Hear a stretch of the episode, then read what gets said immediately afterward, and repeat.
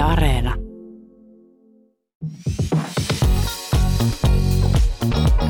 UMK Podcast. Moi, mä oon Henkka Remes ja tää on UMK Podcast. Tämän kevään aikana on analysoitu ja spekuloitu UMK sekä viiseen ilmiöitä, käänteitä ja niiden ympärillä pyöriviä puheenaiheita. Mutta nyt viisut on ohi, Rokki voitti ja ensi vuonna kilpailu järjestetään Italiassa, kun moneskin vei koko kilpailun. Mutta mikä parasta, Suomi loisti siellä kuusi, joka on Lordin jälkeen paras sijoitus. Ja voittohan ei tietenkään ole tärkeintä, vaan se, että Ruotsi häviää, eikö? Tänä vaan näin todellakin ainakin tapahtui. Ruotsi ylsi vaan siellä 14 ja todella moni ruotsalaisten kirjoittama biisi jäi myös Blind Channelin taakse. Tässä jaksossa pureudutaan tarkemmin viisuviikon tapahtumiin. Olisiko Blind Channel halunnut voittaa vai oliko kuudes sija riittävä? Ja millaisia tunteita Saksan keskari herätti? Muun muassa näitä kysymyksiä pohditaan Blind Channelin Joel Hogan kanssa. Tämän vuoden biisut oli jotenkin poikkeuksellisen kovat. Toisaalta tuntui, että biisit vaati ehkä useamman kuuntelukerran, että niihin pääsi sisälle. Mutta lopulta monista kuoriutui sitten kuitenkin lemppareita ja muutamat biisit vaan kasvo, mitä enemmän niitä kuunteli. Ja tietty esitys saattoi vielä nostaa pisteitä huimasti. Ja musta tuntuu, että näin kävi Suomen kohdalla, koska viisuviikolla Blind Channel kipus vedonlyöntitilastoissa vielä kymmenen parhaan joukkoon ja ennen sitä me taidettiin olla jossain 14 sijan paikkeilla. Ja sehän on ihan fakta, että viisuissa myös esitys ratkaisee ja itse asiassa Sveitsin biisi oli kans sellainen, joka alkuun oli ehkä vähän meh, mutta sitten ennen viisuja oli jo yksi lemppareista. Ja sitten kun näki vielä sen esityksen, niin ainakin mä vaikutoin siitä jotenkin tosi suuresti. Se esitys vaan toi siihen tosi paljon lisää. Ja siis olihan se ja Ranskan palladit upeita, mutta toisaalta olisi ollut tylsää, jos balladioista olisi voittanut. Tänä vuonna top 10 päätyi kaksi rockibändiä sekä Ukrainan tällainen teknohtava biisi. Ja mä kysyin Joel Hokalta, että mistä tämä kertoo? Varmaan ihmisillä oli sellainen tarve semmoiseen vähän vaihtoehtoiseen musaan, että jotenkin ehkä, ehkä niinku semmoinen liian hyvä meininki silleen niinku sellaisella euroviisuklassisella tavalla, että on niinku iloa ja rakkautta ja pehmeitä arvoja, niin ehkä ihmisten niinku mieliala on nyt sellainen, että jengiä niinku ehkä jossain määrin näin niin kuin rumasti sanottuna saattaa vituuttaa, niin sitten ne haluaa niin kuin, haluaa jotain semmoista soundtrackia, jotain sellaista niin kuin rajua ja sellaista niin kuin jollain tavalla vähän ravistelevaa fiilistä. Ja sitten noissa kolmessa, mitä sä mainitsit, meidän Italia ja Ukraina, niin kaikissa oli sellaista niin kuin aika äärimmäistä fiilistä ja niin kuin energiaa, jota ehkä jengi on kaivannut sitten. Ja jotain tiettyä synkkyyttä niissä kaikissa. Et mun mielestä se Ukrainankin biisi on aika sellainen, tota, vaikka se ei ole niin kuin rockia tai metallia, niin siinä oli kuitenkin sellainen tietynlainen aika synkkä atmosfääri, Mm, joka jep. saa ihmisiä. Ja mu- musta tuntuu, että ihmisillä saattaa ehkä olla semmoinen mielikuva Euroviisusta, että miksei ne ole aiemmin niistä tykännyt, että kun ne biisit on aika semmoisia niin joko balladeja tai sitten semmoisia niin slagerhumppia. ja sitten jotenkin tommoset niin kuin vaihtoehtomusiikin ilmiöt, mitä esim. just mun aiemminkin mainitsema Hatari oli silloin pari vuotta sitten jo, niin nyt oli enemmän vielä niin kuin freimillä, koska maailmantilanne on aika, aika niin kuin outo tällä hetkellä, ollut jo parin vuoden ajankohtainen. No millaiset odotukset teillä oli niin UMK hakies versus sitten, että miltä tuntuu nyt? No ei siis todellakaan osattu odottaa tällaista. Biisi on listoilla niin kuin top 50 mun mielestä niin kuin 15 maassa. Öö, mitäs muuta. En mä pysy edes perässä kaikessa, mitä tuolta tapahtuu, mutta niin kuin ihan siis puhutaan sellaisesta niin kuin Suomen mittakaavassa sitten Since Terasmus, niin ei ole näin iso niin kuin läpimurtoa yhdelle biisille tai bändille tapahtunut, että edes Alman Chasing Highs ei mun kuulemien mukaan lähtenyt näin kovaa, mitä tämä Dark Side on lähtenyt niin kuin KV, KV-puolella, että niin kuin puhutaan ihan Suomen mittakaavassakin sellaisesta niin kuin yhdestä isoimmasta läpimurrosta, mitä on niin kuin yhdelle yksittäiselle kappaleelle tapahtunut. Yksi tämän vuoden haasteista oli tietenkin edelleen korona, mutta ainakin näin katsojan näkökulmasta tämä ei juurikaan näkynyt lähetyksessä. Et ehkä suurin ero oli se, että lava oli kaukan yleisöstä eikä Permanolla ollut yleisöpaikkoja. Ja mun oli alkuun todella vaikea päästä viisufiilikseen. Mä en tiedä johtuuko se siitä, että edellisistä viisuista on niin kauan vai olisiko toi Permannon puuttuminen vaikuttanut jotenkin siihen fiilikseen. Viisuis paikan päällä oli kuitenkin 3500 koronatestattua ihmistä ja tämä toi kyllä tunnelmaa kotisohville asti. Yleisön äänet vaan tekee tollaiseen live-tapahtumaan niin paljon. Toki oli vähän outoa katsoa niin iso ihmismassaa, mutta toisaalta siinä oli jotain tuttua ja turvallista. Mä kysyin Joelilta myös, että millainen toi viisujen yleinen fiilis paikan päällä oli?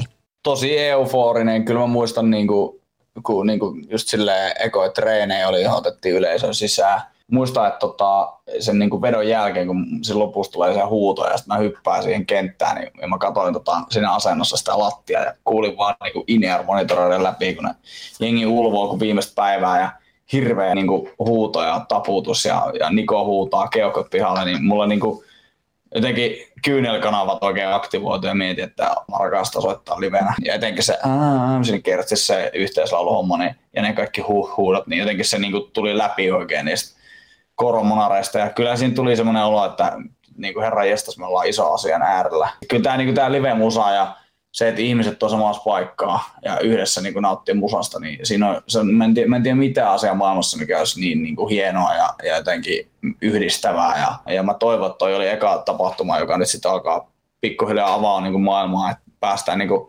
normaalimpaan liveen musiikkielämykseen. No tuntuuko, että yleisö oli jotenkin enemmän messissä tällaisen pitkän tauon jälkeen vai tuntuuko se energia samalta miltä ennenkin? Varmasti oli ja siis kun se on ihmisen perustarve, että sä niinku pääset tolleen yhdessä laulamaan ja nauttimaan ja tanssimaan ja mitä ikinä voikaan musiikin tahtiin tehdä, niin se on niin sellainen perustarve ihmiselle, että jos miettii ihan sitä luola henkilöajoilta lähtien, niin sielläkin on silleen niin kuin jengi on jo jossain luolissa hakannut jotain kiviä ja rumpuja ja, ja se on vaan niin sellainen ihmisen perustarve niin kuin olla jotenkin musiikin ja rytmin kanssa tekemisissä niin kuin ihan sieltä nollapisteestä. Se, kun se on niin ihana se live-musa, se, että näkee, että siellä on niin semmoisia faneja ja ja tota, tyyppejä, jotka on löytänyt meidänkin musasta ja lyriikasta niin tyyli jonkun suurimman pelastuksen niiden johonkin mielenterveysongelmiin tai johonkin elämän vaikeisiin kokemuksiin ja sitten on niin päässyt yli jostain vaikeasta traumoista meidän musalla, niin sitten kun on siellä yleisössä ja huutaa keuhkonsa, keuhkonsa pihalle ja nauttii meidän musasta, niin jotenkin se, se on niin, niin tätä maailmaa suurempia ne, ne kokemukset. Ainakin somen perusteella teillä oli kans ihan bilemeininki noiden viisujen ajan, niin kerro vaikka jotain Green Roomista, millaista siellä oli istua?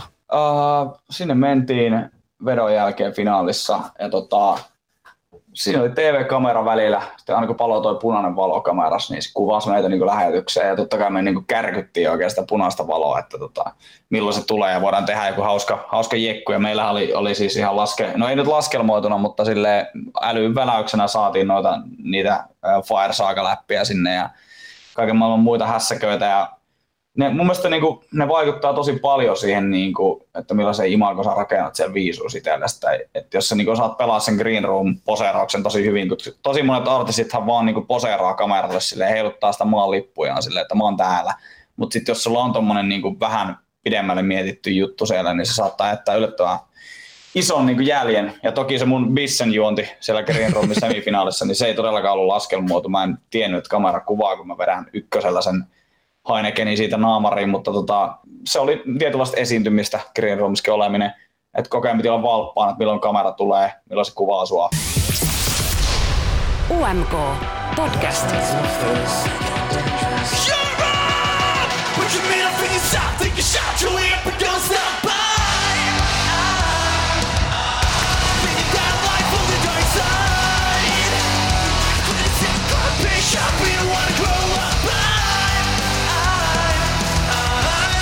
Euroviisut on ihan järkyttävän iso tapahtuma ja on tosi ihanaa, miten koko Eurooppa joka kevät kokoontuu sen saman lähetyksen ääreen, voi yhdessä fiilistellä niitä biisejä, löytää uutta kuunneltavaa ja viettää vaan iltaa yhdessä. Mutta mikä yleisölle ei näy on se järkyttävä duuni, mitä nämä artistit tekee tota viikkoa varten. Tänä vuonna on päästy kurkistaa tosi läheltä Blind Channelin treenejä ja matkaa kohti Rotterdamia. Ja viisu viikollakaan ei riitä se, että vedetään vaan semifinaalissa ja mahdollisesti finaalissa keikka, vaan sinne väliin mahtuu niin monet treenit, kenraalit ja niin kutsutut jury showt, jossa siis on tämä kansainvälinen raati paikalla antamassa pisteensä. Joel, millaista arki Rotterdamissa oli? Oliko se yhtään sellaista, mitä te odotitte? Se oli todella raskasta. Me herättiin joka aamu joskus niin kuin, tota, tyylin kuudelta seitsemältä. Mentiin maskiin hotellilla, otettiin vaatteet. Siitä lähti bussikuljetus areenalle. Se oli koronatesti heti aamulla, eli kaksi tikkuun enää. Ei todellakaan yksi, vaan kaksi, koska toinen oli joku PCR ja toinen oli joku toinen. Ja ei hyvä, vaan ne testassa piti huoleen siitä, koska se oli ton niinku hinta, että on pystyttiin järkkää, kaikki niinku testataan jatkuvasti. Uh, sitten mentiin treeneihin, sitten venattiin monta tuntia silleen niinku ihan tolkuttomia määriä siellä niinku, bublessa. ja sitten annettiin haastiksi ja sitten vedettiin läpimeno, mentiin taas chillaamaan jonnekin syömään, yritettiin nukkua jossain lattialla, taas läpimeno, yhdeltä yöllä takas hotellille suihkuu, suoraan nukkumaan, muutama tunti unta ja sitten taas, taas mennään. Et siis tosi, tosi raffia. Väitän, että niinku tosi moni artisti, jotka kuvittelee silleen, että no Euroviisut mennään sinne ja esiinnytään kerran ja sitten katsotaan miten käy, niin on kyllä väärässä, että jos kelaa hakevansa UMK tai Euroviisuihin, niin kannattaa valmistautua, että se työllistää sut niin kuin moneksi kuukaudeksi sille ihan sataprosenttisesti sille, että se niin kuin repii kaiken irti, niin kuin henkiset ja fyysiset voimavarat. Niin kuin ihan silleen, varsinkin jos on lauleja, niin se on ihan massiivinen se niin kuin taakka, mikä siitä tulee. Ja vieläkin siis menee, menee varmasti viikkoja, että palautuu tuosta silleen täysin. Tota, pakko kysyä myös, kun teiltä ja Saksalta bännättiin keskisormet, niin mitä mieltä olitte tästä Saksan ratkaisusta korvata se tällä piiskäsimerkillä, joka sitten kuitenkin näytti aika paljon myös keskarilta? No siis se Saksan biisi oli mun mielestä niinku, näin niinku suoraan sanottuna siinä ennen vetoa, niin tosi niinku raivostuttava. pakko myöntää se, niinku, kun me seistiin siinä niinku rampilla siinä sen lavan takana on semmoinen niin kuin, niin kuin festarilavallakin. Vähän, tämä oli isompi, mutta semmoinen niin kuin ramppi, mitä mitkä se kävelet siellä lavalle.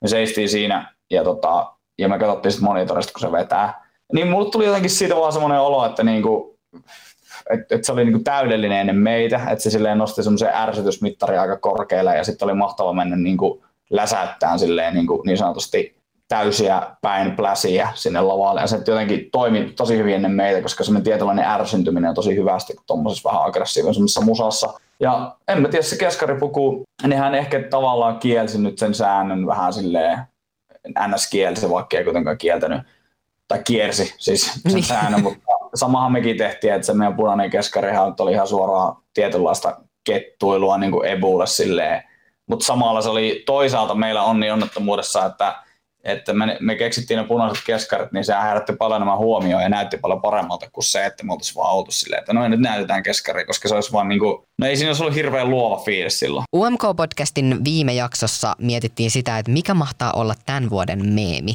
Viisuissa tapahtuu aina jotain, olisi sitten osa jostain biisistä tai esityksestä, pisteiden antaja tai kaatuminen vahingossa tai tahallaan. Viime vuonna Euroviisun leffahan oli iso juttu ja meemi ja se näkyy kyllä tämän vuoden kilpailussa muun muassa, kun Islanti antoi pisteensä. Musta tuntuu, että mä tiedän vastauksen, mutta mitä mieltä sä oot Joel? Mistä tuli tänä vuonna meemi? Hmm, meillä varmaan se mun bisse juonti oli Suomessa. Sitten toisena suosittuna meeminä on tämä, kun Nikola lukee kädessä, että join. Onhan tuo aika tuollaista öyhö huumoria, mutta suomalainen, suomalainen kansa on kuitenkin, jos mennään tuosta niinku kehä kolmosen ulkopuolelle, niin tuollaista jengiä löytyy, jotka nauraa noille meemeille ja, ja, ja tällaisia, tällaisia niinku Suomesta suuri osa on, en, en niinku dissaa mitään, mutta silleen, että niinku mun mielestä noin osa noista meemeistä aika mauttomia, mutta siis pääasia, että nyt huomiota tulee ja, ja ihmiset on päässyt sisään niinku tähän meidän juttuun ja Euroviisuihin. Mutta näin mä vähän ajattelin, että on tämä juominen niin, niin se, että se lukee kädessä ja sitten tämä sun kaljan kittaaminen, niin ne on kyllä semmoiset, mitkä ainakin omassa somekuplas on tullut aika vahvasti esiin. Ja toisaalta just se, että se on aika vahva semmoinen, tai että et nykyään paljon meillä esimerkiksi promotaan musiikkia, niin sehän on vaan niinku tavallaan kotiin päin, että teistä puhutaan. Joo, se on todellakin juuri näin. Ja tota, en mä tiedä, musta on hienoa, että me ollaan just murrettu niin kuin sieltä, kun tuntuu, että tosi monet valtamediat on pitkään ajatellut, että rock-musa ja niin kuin raskaavin musa ei ole millään tavalla niin kuin mediatrendikästä ja ei tarvitse mennä kuin kaksi vuotta taaksepäin johonkin Emmakaalaan, niin mä muistan, me oltiin punaisella matolla ja käveltiin siitä pois ja mietittiin, että tässä nyt on kaikki Suomen isot mediat ja kukaan ei halua haastella meitä. Ja, ja sitten taas nyt, kun tultiin Helsinki-Vantaalle, niin suoraan vippikuljetus siihen lentokentän tilaan ja kaikki Suomen mediat räpsii kuviin, niin kyllä siinä niin tuli sellainen olo, että, että aika, aikamoisesta rautalangasta täytyy vääntää niin kuin tämäkin homma, mutta hyvä, että jaksettiin puurtaa ja otettiin riski.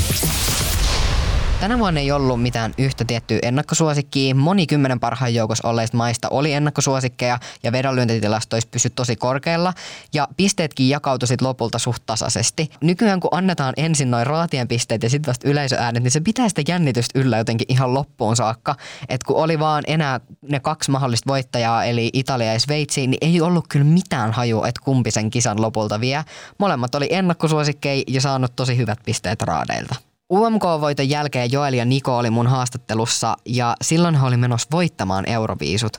Oliko kuudes siellä sitten kuitenkin parempi vai olisiko he edelleen halunnut voittaa? Tässä tapauksessa ehkä voittaminen ei, sanotaan näin suoraan, että jos me voitettu, niin se ei ehkä olisi välttämättä ollut se paras juttu loppukädessä meille. Että tota, se leima, mikä siitä jää, on aika, aika niin kuin massiivinen. Ja sitten kun miettii, että meidän bändi ei esimerkiksi ollut niin kuin ennen viisui niin iso kuin moneskin lähellekään, niin varsinkin siinä tilanteessa se leima saattaisi olla tosi niin kuin, semmoinen vaikea peitota, mutta tuollainen niin yberhyvä sijoitus Suomelle ja hirveä määrä niin klauttia ja huomioon ja uusia faneja, niin oli lähinnä silleen oikeastaan paras vaihtoehto. Että silleen top 10 oli se, mitä me lähdettiin hakemaan silleen tuloksellisesti ja me saatiin kutonen, niin oli kyllä niin kuin enemmän kuin olisi voinut vaan pyytää.